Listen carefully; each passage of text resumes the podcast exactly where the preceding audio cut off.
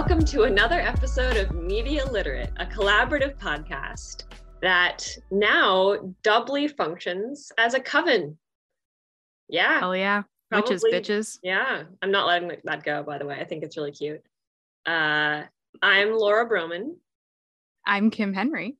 And you can follow us on Instagram at Media Literate Podcast and or rate and review us on Apple Podcasts.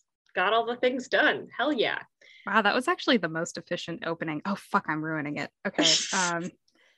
Today, we have on our friend Daniela Velasco, who's going to talk with us about the films of Pedro Almodóvar, who is one of, if not the most well-regarded Spanish film directors.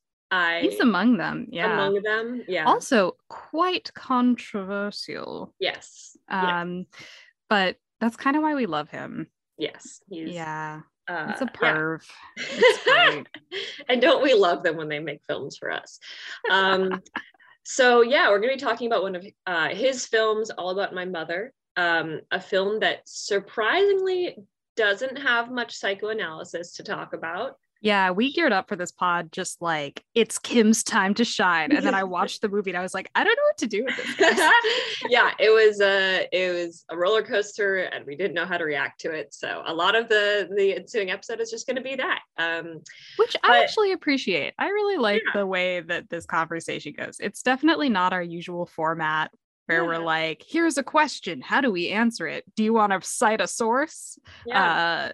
It's more just like, what's Daniela? What did you just make us watch? Yeah. And thank you, but what? Yeah. And it's nice because it gives us a chance to reflect on our own moms and how awesome they are. And hi, Mom. My mom listens to this podcast. Can you believe that shit? It's wild. I don't understand why. What is Daniela's? I don't understand why. Yeah, I don't know. Continue listening to this podcast, everyone who's not my mom, and also my mom too. So with that, we have our regular housekeeping out of the way. I feel almost a little like light on my feet, like, oh, it's like spring cleaning, you know, it's almost spring and we're, you know. That's really surprising given the hangover that you are currently dealing with. That was before we called action that I was talking about that. Sorry. It's also nice because we're going to be drinking in the episode. So I want to be clear that this is not from that. This is from drinking a different time. Anyway, cannon fodder, right? What'd you watch? Excellent.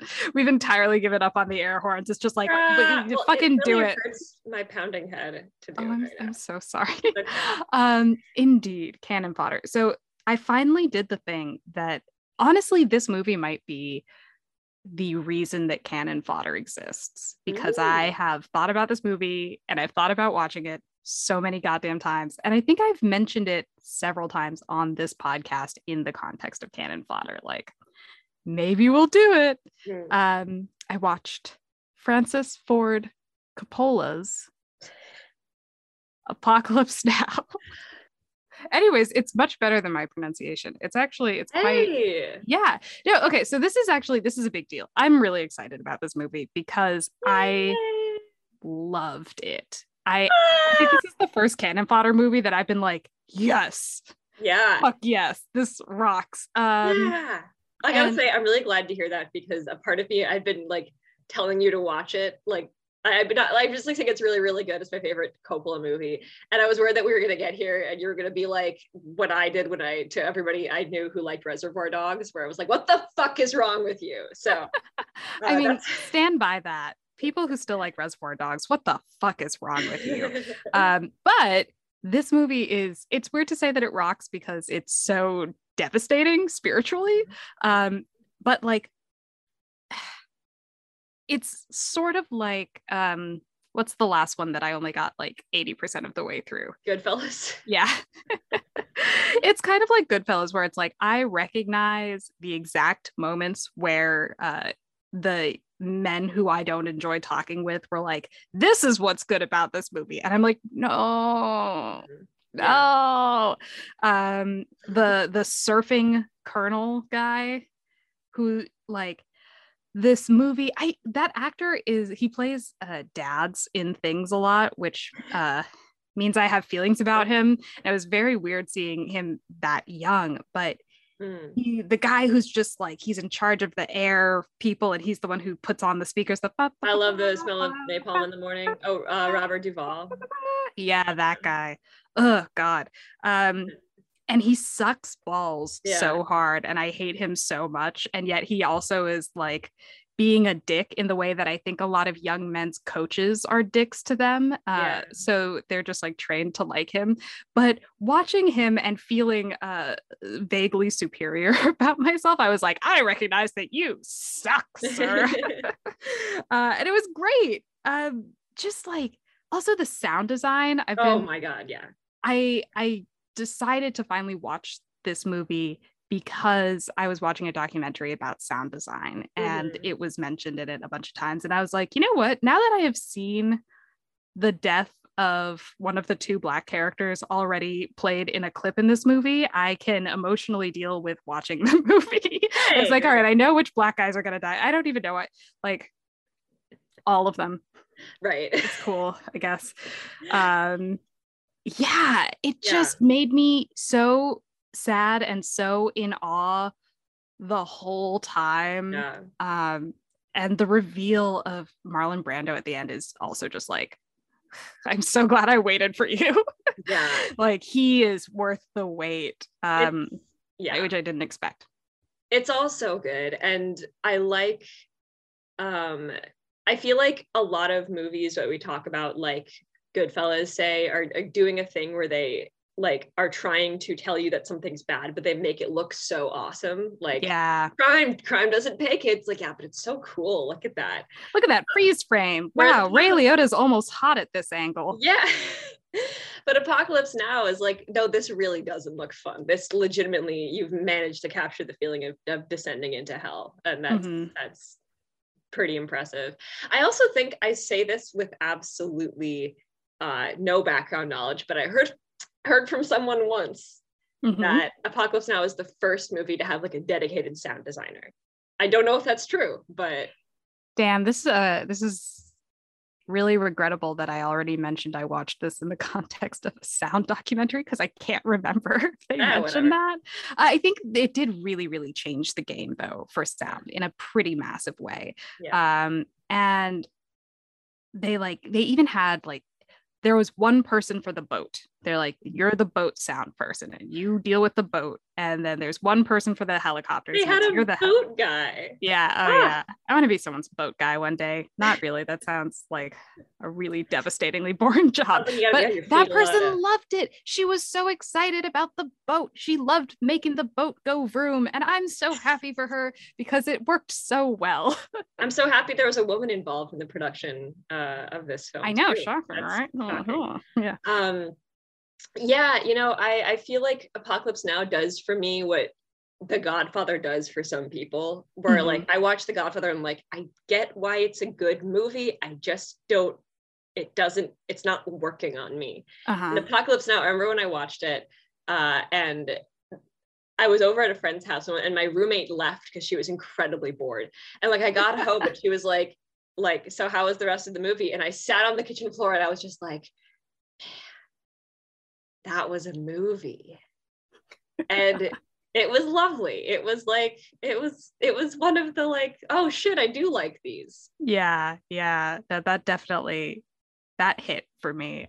When I have ADHD, I probably brought it up several times on this podcast, but like first time listeners, what's up?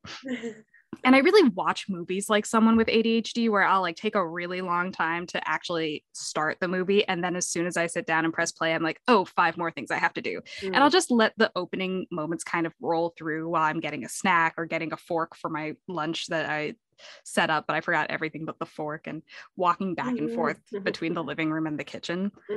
And I did that with this. And then I like slowly stopped. Like the pace between the living room and the kitchen kept getting slower as I was like, what's happening? What's happening? And then the opening shot is like, it's palm trees, it's palm trees, it's fire. Yeah. And I was like, okay, I understand. Usually there's a part of my brain that is much more plot oriented than like cinema oriented. Mm-hmm. So usually I won't rewind for those things because I'm like, yeah, no, it's palm trees, fire. I understand what that's telling me about like the emotional landscape of war. Awesome.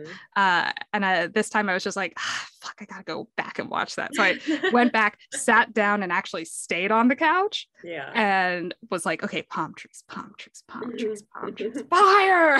Okay, woo. Love it. So yeah, this is a pro-Apocalypse Now household officially. Yay! Though I have a hard time letting go of ironically claiming that Francis Ford Coppola's Dracula is not the best Francis Ford Coppola film, because like I would need to clarify, it's actually Francis Ford Coppola's Bram Stoker's Dracula, because that's the actual title of it. So. Yeah, I was like, there's something missing here. Why does this not? It doesn't have the full rhythm. Yeah. You need to like, there's like a pentameter to it, or an iambic meter. No, I'm disappointing all of my poetry professors from undergrad right now. So much movie in that movie. Are you counting out the meter? It is. Wait, I've got to look this up. Whoever's in charge of editing can cut it out. Francis Ford Coppola's Bram Stoker's Dracula. Yeah, see, there's Yeah. I don't remember. Ooh, love that. Hey guys, this is an audio medium. We're doing it. You're listening for the meter, right? This is dactylic tetrameter. I think it's so hot. Francis Ford Coppola's Bram Stoker's Dracula. Oh my god. Say whatever type of meter that was again. I think I just got wet. Oh my god! I just remembered my mom listens to this podcast. But also say it again. Dactylic tetrameter. Okay. Well, on that note, moms, this one's for you, I guess. I gotta go back to sleep.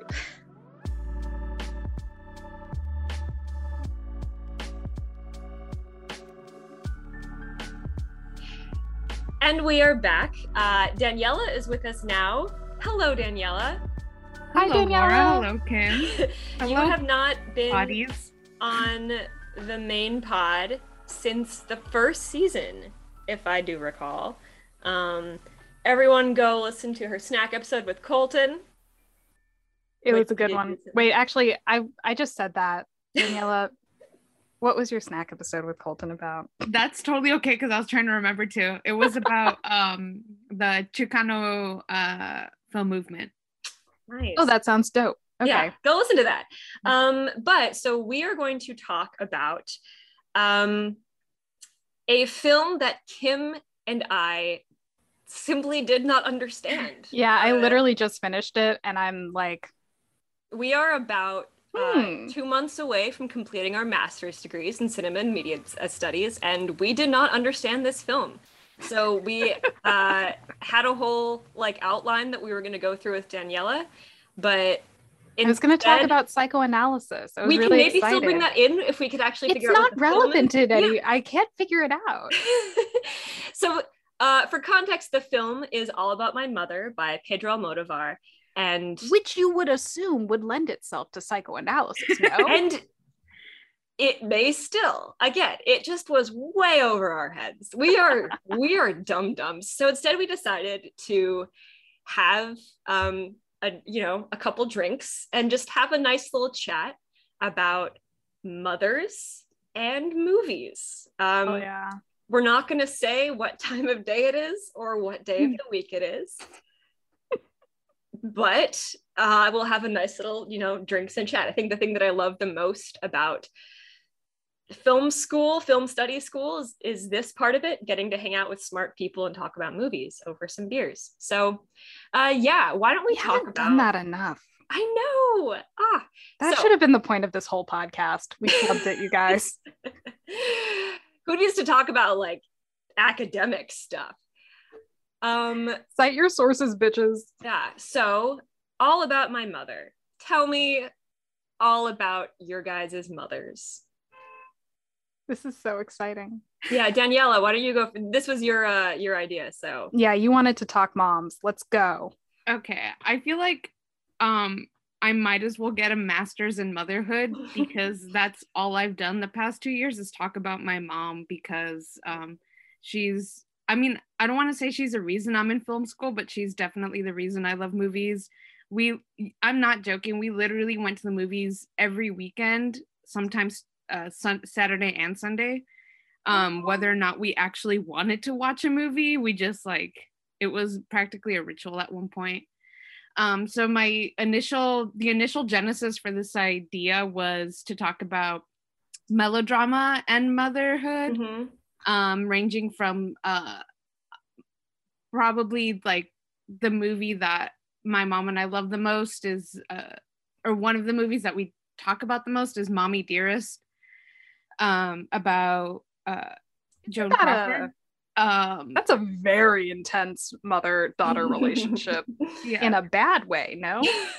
Oh, for sure. And then I wanted to like stretch it out to Lady Bird, which is very white, but also captures motherhood very beautifully. That really like struck me because specifically in the line when Laurie Metcalf's character says, what did she say? Oh, I love you, but I don't always like you. Yeah. Yeah. And then that made me really like realize like, shit, my mom's a person. Like, just because she gave birth to me doesn't mean she has to like me all the time. And honestly, I could be a major bitch. What? Who among us? Who among us can cast the first stone there? Yeah. But no, that's really funny. Oh, I don't want to like steamroll you to talk about how awesome my relationship with my mother is. But that's always what I come up with whenever anyone brings up Lady Bird. But go ahead. Sorry. No, it's okay. But yeah, no, I have a really amazing relationship with my mom. She's a single mother, so I don't celebrate her on Father's Day, which I think is I mean, in terms of my relationship with my dad, I don't think it's necessary for me to completely ignore him mm-hmm. And celebrate my mom on both days. But she's been mother and father to me for like the entirety of my life. And she's kind of the greatest human being on the planet. And I know everyone says their mother is the best mother. I don't have the worldwide knowledge to objectively say that, but my mom is the best mother to me. So this is dedicated to her. And the reason why I wanted to focus on Almodóvar was because he's one of our filmmakers and a filmmaker that's really special to her because her mother figure wasn't her biological mother, but her oldest sister who passed away during 2020, the greatest year on the planet. Oh wow. Woof. And that's so this is for both of them. Yeah. And yeah, that's my relationship with my mom, I guess. So yeah, Kim, I would love to hear your lovely mom. I also think my mom's the best mom, but now I feel like an asshole if I'm like, no. No, I mean, that's totally fair to say. Like, when people say their mom is their best mom, I always like, I'm like, yeah, your mom is the best mom. And my mom is the best mom. Yeah. Yeah. I feel like the motherhood, like the number one mom pie has infinite slices to give out. It's not like a zero-sum game. But yeah, that line in Lady Bird really stuck out to me at that moment and made me realize how special my relationship with my mother is because, shit, should we release this on Mother's Day? Okay, moving on. The other issue is I have no idea when Mother's Day is. I thought it was in March, but nobody ended up with International Women's Day. It's Women's Month, right? I don't know. Wow, the feminists would totally cancel me for equating femininity or womanhood with motherhood. Yeah. Oh God. But no, like I remember I was on vacation with my family, visiting family in Jamaica, and talking with my mom about something, I can't remember what it was. I think it was that there was like a new aunt who I had met who was like cool and young and pretty, and like I was just like, oh my god, I was obsessed with her. And at a certain point I like went back to my mom and I was like, hey, I'm sorry if I've been ignoring you, and like I don't mean to do that. And she was like, no, I like watching you have fun, you know, like I like you a lot, but I get why other people, like you want to hang out with other people sometimes. Aww. And then in like a couple seconds she was like, oh shit, I'm sorry, I mean I love you a lot. And I was like, no, I think we like each other a lot too. And like I'm cool with that. I kind of like that you said that. Mm-hmm. And I was in like middle school. Mm-hmm. I was definitely at the point where, you know, there's a point where you're really young and it makes sense to really like your mother, and when you're older and it's like nice if you have a really strong connection and like friendship or relationship with your mother, but then there's a chunk in the middle where like if you maintain that, it's kind of weird. And I think we were kind of weird. Like we used to walk, we would take my dog on walks and we would walk arm in arm, and that just became how we walked together. Oh. So I would like be at the mall with her and just like walking arm in arm, and worried, like a part of my brain would be like, oh my god, people think I'm so lame, like I'm like 14, I'm like holding, like it's like holding your mom's hand. I was like, mm-hmm. Oh god. But then I realized I hit puberty very young, so I looked much older than a 14-year-old, and B, I'm brown and she's white, so it just looked like a weird like intergenerational interracial friendship between women. As opposed to like other teens seeing me in the mall being like, oh, is she linking arms with her mother? They were more like, how did that, well, what's going on with that dynamic? Yeah, still a weird dynamic, but less judgy for me. Yeah, what about you, Laura? Well, it's funny that you, like what you just said right there, because that whole like in-between thing where teenagers are supposed to be like, you don't understand me, mom, you're so embarrassing. Like I didn't have that, mainly because I didn't have friends during that time. So my mom was my friend. I was just talking about this with Kim because I was yesterday, I think, on a flight, and I watched...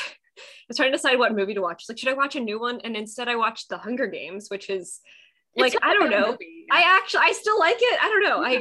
I'm waiting for the moment where I realize it's actually really bad. But anyway, I suddenly had this, because I've been thinking about this episode and thinking about like how do we watch movies with our moms? Because like Daniela, you had said before that like that was a big thing with you and your mom. And I had been like, oh, I don't think I have that with my mom. Like my dad is sort of more of a movie buff. And so I think more about the things that I've watched with him. And then I was watching The Hunger Games and I remembered like, oh wait, no, I watched so many movies with my mom, especially in theaters, because like I didn't have other friends. So she was like, yeah, I'll go see The Hunger Games with you in like when I was like 16 or whatever. Which was really lovely and super nice. And so like, yeah, probably like I owe some of like wanting to do this to my mother and to like that relationship I had with her, going to see movies in theater with her, and kind of just like all of the girly things that you typically do with friends. This is such a sad thing to say. I mean, but like I did with my mom. I went and got manicures with her. I don't know. I think that's the thing. I've heard of like teenagers getting manicures with their moms, if that makes you feel better. Thank you. Yeah, it doesn't, because I know the reality of like, but also, I mean, I do think it's nice. Like, I'm really glad that I had that like relationship with her, and like, I'm still really close to her. So it worked out. It's just like, you know, it is a like important part of the reason that I like movies, I think. And so that's nice, and definitely sad, but also nice. My mom is cute. So are you hoping that she does listen to this or doesn't listen to this? I don't know. I'm like, on the one hand, that's a really sweet thing to be like, my mom was my friend when I didn't have friends. Still sad, but also very sweet. But then on the other hand, that's such a like classic like ungrateful child thing of like, I didn't watch movies with my mom. Like my dad likes movies. Like that's the thing that we do together, and just completely repressing all of the years where you were like, I didn't have friends, so my mom went to the movies. Like from what I've heard of her, I don't think The Hunger Games is her bag. I don't know. I mean, it had like Katniss had a mom, right? So there was like at least one point of relation for her. She was like, oh, that's Mayan, Katniss's mom. Now I do think that every so often, I think I'll like tell her, like, I am like really grateful for the things you did when I was a child. And then like the other 98% of the time, I'm like probably super just like ungrateful, and, you know, because what child isn't? But anyway. Speaking of ungrateful children, what about all the dead ones in this movie? Jesus Christ. Yeah, so I guess we can get into the movie now, because I mean, one thing that I guess one starting point from what I had just said and kind of what all of us were just saying was that the primary character in this movie, a woman named Manuela, has a son, Esteban, who really wants to be a writer, and they go to the theater together and they watch A Streetcar Named Desire together. And he's like a really big fan of the actress who plays Blanche Dubois in The Streetcar Named Desire. And it's kind of like, seems to be partly because of her, Manuela's own history with that play. So that's really lovely. I guess I kind of get that one plot point of this movie, but the rest of it is, okay, so like, what is it about? It's about Manuela. She's a mom. She is a mom to Esteban, who dies very immediately. Esteban dies after they go see A Streetcar Named Desire. And because he can't freaking look both ways when he crosses the street. He's incapable of looking both ways. Really, like twice in this movie. He was just like, oh no, a car. The second time was the last time. God, that's dark. Woof. So anyway, Manuela goes to find the parent of Esteban, the other parent, who is a transgender woman named Lola, and along the way encounters some other people, and it's a very winding film. And I would love, Daniela, if you would like to break down kind of what this is about. Yeah. And how it connects to kind of you and your own like experience with film and your mom. Just start talking about all of that, please.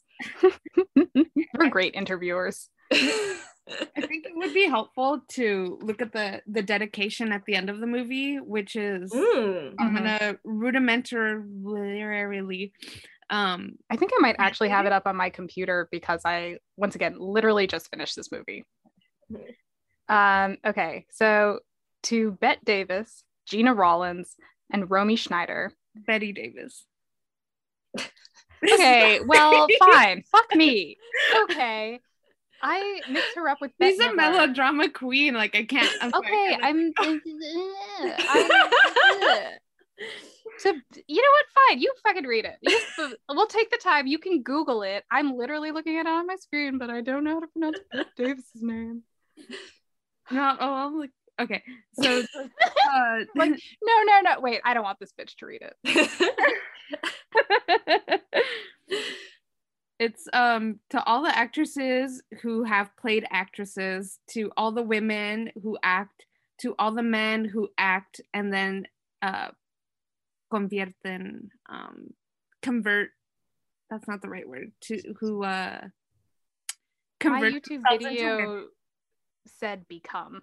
Oh, become probably better. A less icky translation from the 90s. Thank you. And then to all the people who want to be mothers, and then a mi madre, to my mother. So like, to me, this film, and I've read a lot of interpretations of this movie, but I'm just gonna say mine, which is the most important one, obviously. Yes. And the only correct one. Of course. There are many opinions in the world. And for my life, yes. Ours are the only correct ones. Mm-hmm. So it's to mothers, to women, and to men. I don't want to say to men who want to be women, but what I really like about the part where he says, to all the people who want to be women, is to all like the people in general, regardless of gender, who wish to be women. And then I also pulled this quote that he says, there is this erroneous belief that the desire for motherhood is something feminine, which I think is really interesting, despite the fact that other than this movie, most of his movies that deal with motherhood tend to be focused on people who identify as women. Okay, so I'll just start off with that. And then in terms of this movie, what I really like is that it's really twisty and turny. I know that there's this one part where it seems almost as if, so after her son dies, his organs are donated to, he's an organ. Oh, I thought it was going to be like 21 grams and that she was going to follow that guy and then have an affair with him, and that was going to be the All About My Mother. Like, that's weird. Okay, first of all, that's not the weirdest thing that Almodóvar has ever done at all. sorry. It's actually very on brand for him. Yeah. And secondly, there's already a movie about that, except instead of a mom, it's a dead wife. But like, could it be a mom as easily given the fucked up dudes who make films? Okay, yes. Wait, is that the Evergreen movie? Okay, wait, getting back on track. Thank you. This is lovely, but I want to come back. Truly, what is this movie about? Yes. So Esteban's organs are donated. Let's go back to that. Yeah, and so his mother, Manuela, follows the person who receives his heart just to look at him. And then like at that point, you kind of think it's gonna, like as Kim said, you'd think that she's gonna end up having an affair with that man, but it doesn't. She ends up going to kind of to fulfill this promise that she had given to him on his birthday, that I'll finally tell you who your father was. Because initially she said that your father is dead, which in a sense, if you think about it in terms of gender, like the male connection that his father had to himself is dead, because she is now the trans woman Lola. So she goes to find Lola, and along the way she runs into Agrado, which was another trans woman that they were friends with, and then she ends up becoming the personal assistant to the character's name is Espuma Roja, which translates to red smoke. The actress has bright red hair, so for the listeners, another trans woman who is also the woman who her son died chasing at the beginning of the movie to get her autograph. Yeah, something that's really great about Almodóvar's movies is that he puts trans women in roles of just like women in general without having to necessarily state that they're women. And also like I think if anyone is listening to this who has seen Almodóvar's movies and who loves them or hates them, who identifies as trans or not, but cares about the trans people in their lives, this is a man who made most of his movies in the 90s in like a very different cultural landscape than where the US was in the 90s. He makes them mostly in Spain. And like, there is a lot that does not age well. Yeah. And I think it's difficult, but important to hold both of those truths. So if you're listening to this and you're like, you're talking about Almodóvar's quote unquote trans representation, like it's more complicated than that. But I think like there is something really beautiful, like you were saying, Daniela, to the way that he just sort of portrays trans women in life, living their lives. Well, also, Almodóvar is very controversial, point blank. There are a lot of movies that I don't like. There have been multiple times where I try to do an Almodóvar marathon, but I can't, because one of the themes that is constant in all his films is rape, and I just can't do it. Yeah.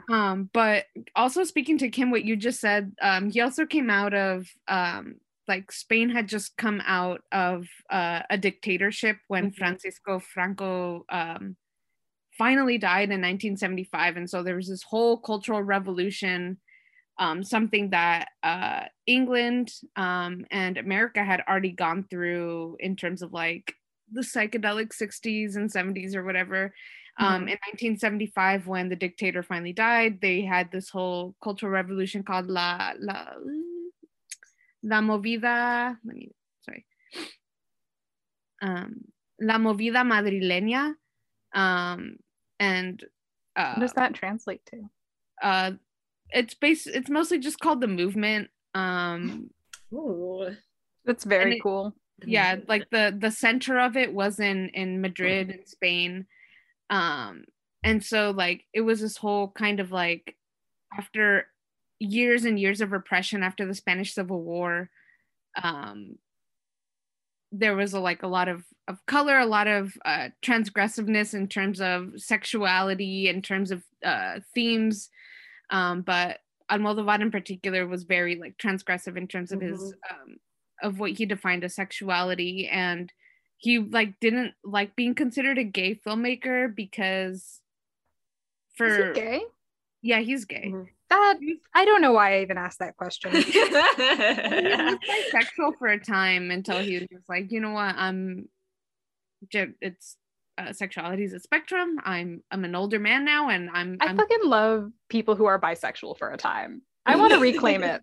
That's like, it is a phase, mom. Well, even in the movie, Manuela says every woman's a little gay. Mm-hmm. Mm-hmm. Yeah, and I wanted to applaud that, but my somewhat conservative roommates were there, so I just mentally did. I love how you were not willing to applaud this movie in front of your somewhat conservative roommates, but you were willing to watch the movie in front of you, like this wildly. I'll watch it, but this is an endorsement. I know how I am. To be quite honest, I want to talk a little bit about the short amount of time that Esteban, the protagonist's son, is on screen, because I came to this, like, when we first talked about what this episode was going to be, we said it was going to be like a sort of, there would be a psychoanalytic bent. And so as soon as you say that, my mind goes to the place where most people's minds go to when they hear Freud, which is our classic Oedipal complex, which has, you know, like, I love psychoanalysis. Laura, you room with me. I make everything about psychoanalysis. But I've definitely like focused more on like the dad's angle as a bisexual who is still unpacking my reliance on male validation. But like, there was a second where I like legit forgot about the other half of the Oedipal complex, which is like moms.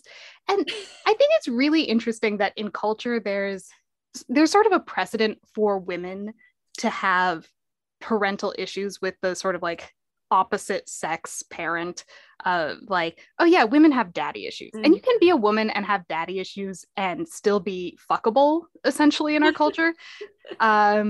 It's like a risky fuck, but you could still go there. But I think for men, I love you so much. It's a risky fuck, but I'll take it. Me speaking to all of my past sexual partners, still fuckable. It's just a risky one. But, you know, daddy issues is something that kind of has precedent in our culture for women. But men with mommy issues are pretty consistently serial killers, at least in the culture, right? Yeah. And so even though there's this like established trope, and I think this also has something to do with like the deep problematic patriarchy that infuses the history of Western literature, but there's a trope of like this attraction, trauma that needs to be unpacked, yada yada, between daughters and fathers. But when it comes to sons and mothers, we're just like, whoa, why do you like her? Like, this is, I don't know about this. And it feels transgressive in a way that like, you can call someone daddy in bed, but as soon as you say mommy, it's like, whoa, I'm gonna need you to reel it in here for me. Like, is this a psycho sort of thing? Like, where's Hitchcock? Is he hiding in this room right now? I will say, watching the opening of the movie when they're like it's before Esteban dies. Manuela and Esteban are sitting on the couch together watching some melodrama movie with Bette Davis. Is that she in there? It's not Bette Davis. It's Betty Davis. Yeah. No, but, and I remember like, there's just kind of like a nice, like medium close on the two of them. And I was like, whoa, whoa, whoa, whoa, whoa, what's this? Yeah. Because I do think, I mean, there is something about the way that like you're primed to kind of be like, like, get away from her. What's you're a man with your mom, dude. Like you're 18. How dare you be close to your mom? I say, like, as I talk about going to watch movies with my mom, because like, of course I was close to her. So that's interesting. Yeah. And there is a scene, like, again, I came into this movie expecting it, I think rightly, by the way, because it's called All About My Mother. So it posits especially because Almodóvar is a man and he's the author, like the known author and auteur of this film, it posits him as sort of like your point of central identity in relation to his mother, right? So I was like, okay, so this is going to be some weird thing about this kid being like really into his mom or whatever. Okay. In that same two shot of them on the couch, he says something about like having a big dick, or like she says she like if he keeps eating or like spending her money or whatever that he's going to have to like go work on the streets and he'll need to put on some more pounds, and he's like, you don't need more pounds for that, you just need a big dick. And she's like, when did you learn to talk like that? And they're so close to each other when this happens. I was like, okay, it's happening. And then right before he runs into the street like a freaking maniac for some lady's autograph, Manuela tells him, okay, when we get home, I'm going to tell you about your father. Happy 18th birthday, yada, yada. And he gives her this kiss on the cheek that is, it's like a very long, it's a passionate kiss on the cheek in a way that is like, I'm sorry, that's your mom? What? Okay, Daniela has thoughts on us just absolutely ruining this movie that she holds dearly and loves watching with her mom. Sorry. Jump in here, Daniela. Okay, so I'm thinking about like all of our conversations in past classes where we talk about death to the author and all that stuff. But also, this is made in Spain, and the most recent Almodóvar movie, Parallel Mothers, something that really struck me. Or moms! Sorry. Yeah. Moms is a major theme within all his movies, along with rape. So he doesn't have baggage, don't worry. Something that struck me while watching the movie, I was like, damn, she's just kissing everyone's cheeks, like, all the time. And I was like, oh, that's Spain. And even though I'm Mexican, my parents immigrated from Mexico, they're both legal residents, don't come after me, please. Like, that's not something I mean I grew up with, like kissing all my family members on the cheek like that, but like in Spain it's so like, it's not just your family members, it's to like random ass strangers technically on the street. Yeah. So that's kind of what I wanted to add, is like there's that again, like that blurring of sexuality and familiarity is a lot it's a lot stronger in Spanish culture, and it's really interesting how it translates to American culture, especially since Almodóvar is very popular in the US. I mean, he has the whole ass quote-unquote exhibition at the Academy Museum too. It's a really good point to say, like, when we say like the author is dead, it's like big asterisk, like cultural context still matters though. Definitely. So that's a really good point, and I think it kind of speaks to how in the movie there is this kind of very much a blending that happens in like kind of inherently in a lot of queer movies of like the public and private and kind of the familial and the non-familial in a way that in sort of normative, at least American culture, kind of like, stop that. No. It's a very build the wall kind of vibe, but just like around like, nope, this is the silo for family relationships, and this is the silo for friend relationships, and this is the silo for sexual relationships. Exactly. And never the twain shall meet. Yeah. Like, yeah. No. It kind of, that sort of reminds me of this Reddit post I saw once. I think it was on Ask Men or something like that, where it was like, at what age is it considered weird to hug and kiss your child? And then like the poster goes in and is like, you know, like I like have a little daughter at home and like she always loves me. Like she's like a 2-year-old. I love giving her like a hug and a kiss before I leave for work, and she loves it. I'm just like wondering, like, at what point does that get weird? You know, like at what point are you just like not supposed to do that anymore? And then there's like a break, and then he's like edits the post and he's like, oh, okay. So apparently, everybody in the comments is telling me that it's actually never weird. There's no age at what point it like becomes weird to hug and kiss your child. And I actually just have a really complex relationship with my father that I need to address in therapy. So thanks everybody. It's just like, you love to see. Mm-hmm. Very sad for that guy, but yeah. And also for America though, because that's like, I remember that was something that my brother and dad had, and that like even me and my dad have, where I think Jamaicans are, you know, just again, it's another culture. It's less, I can't say it's less repressive, because the Anglican church is a oh boy. But you know, family relationships operate differently, and like physicality and the ability to like be intimate with someone operates differently. And like, I remember the point at which my brother stopped kissing my dad goodbye when we like said bye for the plane home. Hashtag divorced kids, children of divorced parents. For all my homies of divorced parents, do a dab as you listen to this. You know, like there is that like immediate discomfort, like we're constantly policing for like, is that appropriate? Mm-hmm. But also I do want to say, like, Almodóvar, how many times does mother come up in your titles of your films? We've got 3 so far. No, Parallel Mothers, All About My Mother. Volver is about his mother. Oh yeah, the guy's got mommy issues, so okay. Maybe he just wants to honor women, Kim. God. I'm just a feminist killjoy. I don't believe that men can honor women without having like deep psychological problems. So back to the movie.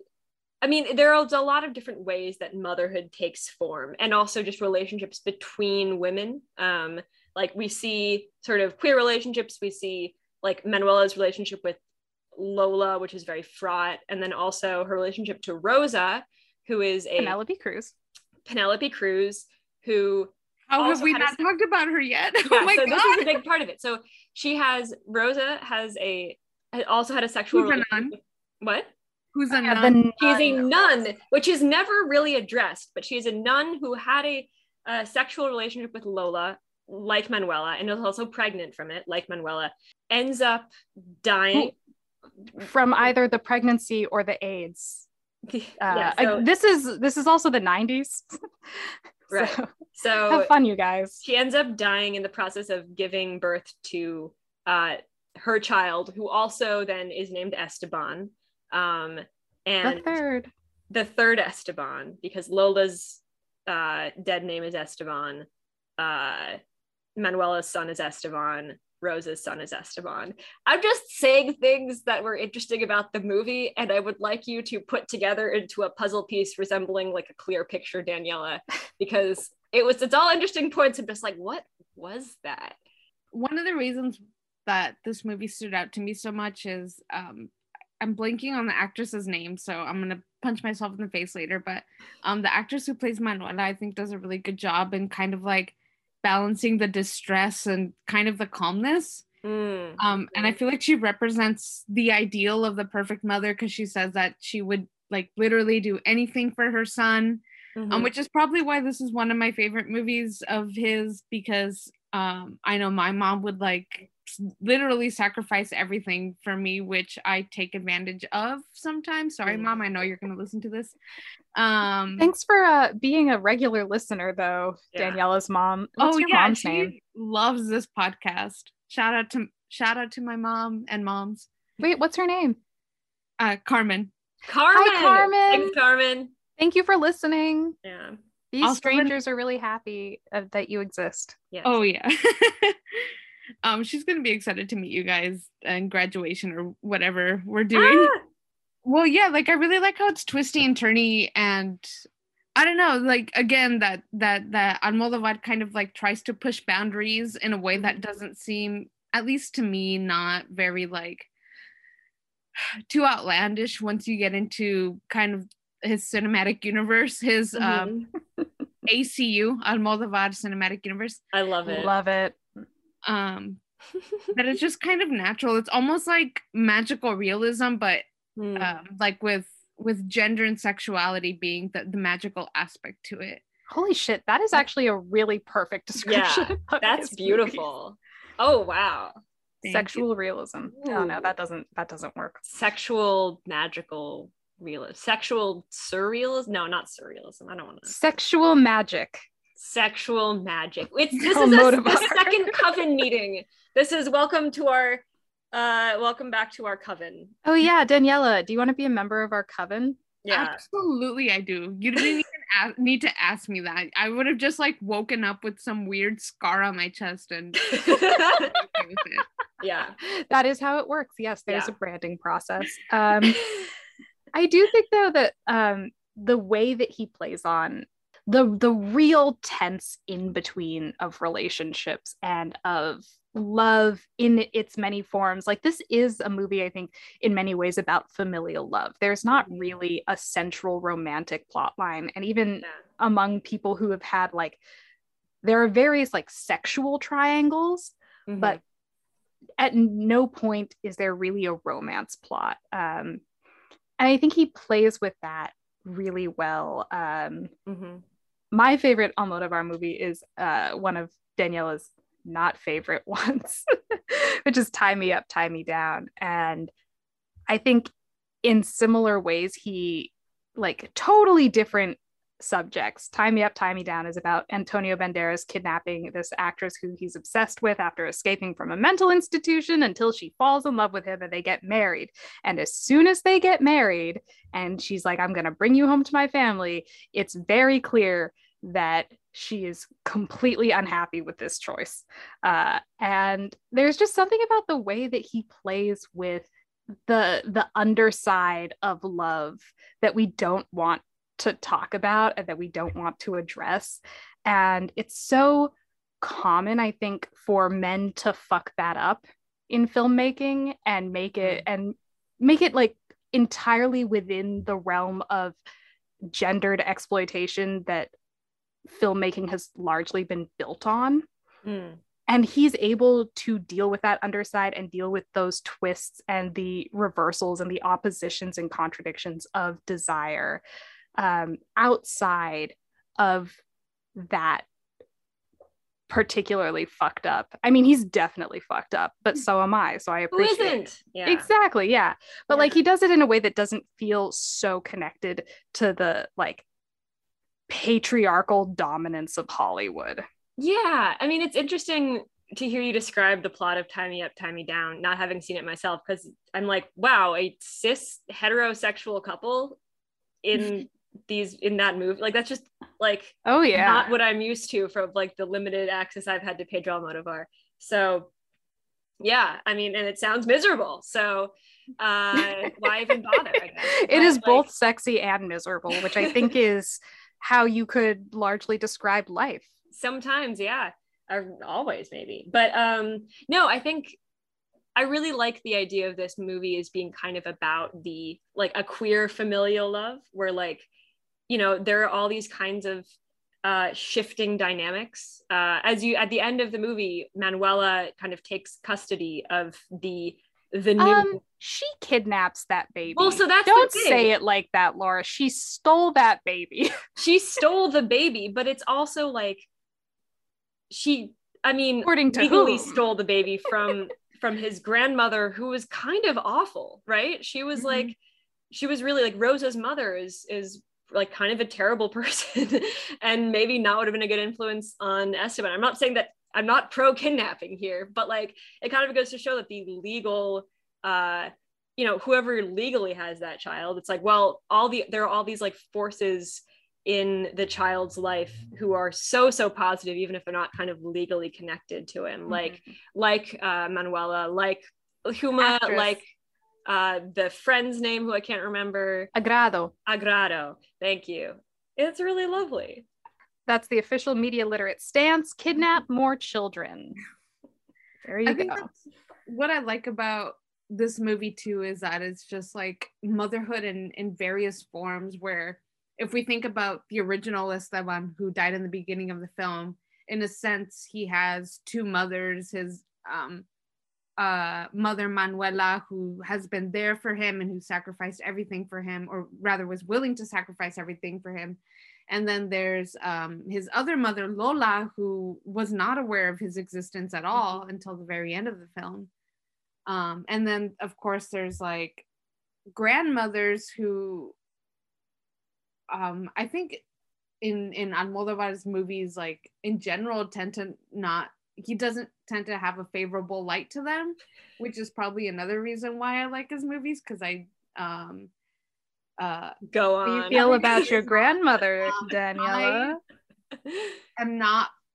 I don't feel a particular connection to any of my grandmas. That was the most diplomatic way you could have said that, given the beginning of that sentence. Like the grandma in this movie doesn't. There's at one point Manuela's kind of narrating through a voiceover that she says that when, like, if the baby had a cut, the grandmother didn't want to be anywhere near the baby because she thought, the grandma thought she was going to get AIDS from the baby. And so it was like this really like not favorable view of an older generation, which I think he's kind of softened in his later work, especially in Julieta, which was the first Almodóvar movie that I saw with my mom in theaters specifically, where the mother loses contact with her daughter, and it's sort of like this kind of looking at how different generations kind of like growth in motherhood. And then specifically in Parallel Mothers, where you see Penelope Cruz, who's pregnant as a woman in her early 40s, and then this younger woman who's, I think in the movie, like in her late teens, early 20s, is also pregnant. So like we see like these different generations of mothers kind of like learning how to mother, and a major theme being guilt, even like in his early work to his now work. Guilt seems to be like really prevalent, and then again something that I also like, there's this guilt with women who bear children, like this guilt to need to love your children, but what if you don't necessarily feel a connection with your child, or this guilt like once you have your child you're like, oh my god, I brought you into this fucked up world, or this other guilt where you feel like you're not this one's for you, Mom Carmen, this guilt of feeling that you're a bad mother, even though, you know, Mom, you're not, but like a lot of I was gonna say this one's for you, Mom, feeling like you're a bad mother. Like there's just like this insane amount of guilt with having children that is not talked about, which I think Almodóvar shows in his movies, whether or not it's blatant, is very much there. I mean, you know, sometimes you're just Laurie Metcalf and you get stuck with a ladybird child, and sometimes that blows, but fucking Swara Ronan. Okay. You're baiting me, Kim, I know it. But I think this kind of goes back to what we were saying at the beginning. We were talking all about our mothers, where it's like, you know, at some point you realize like your mom is human and not perfect, but you know, and if you have a child one day, whatever gender you are, like you're not going to be perfect, but like we're all human here, and it's a really, really beautiful, difficult, terrible thing to, you know, have a child and raise it. And that's, you know, something that I think we can all honor. You know, call your mom, tell her you love her, or don't. Maybe you don't have that relationship, that's fine, I don't want to pressure anybody. Don't call your mom, folks. Yep, I'm gonna go call my mom now. Media Literate is a collaborative podcast produced by Colton Elzy, Sebastian Wertzreiner, Laura Broman, Kim Henry, Julia Rose Camus, and Julia Elizabeth Evans. This episode was edited by Charlotte Skerlock. Our theme music is Soft Feeling by Chill, and our logo was created by Julia.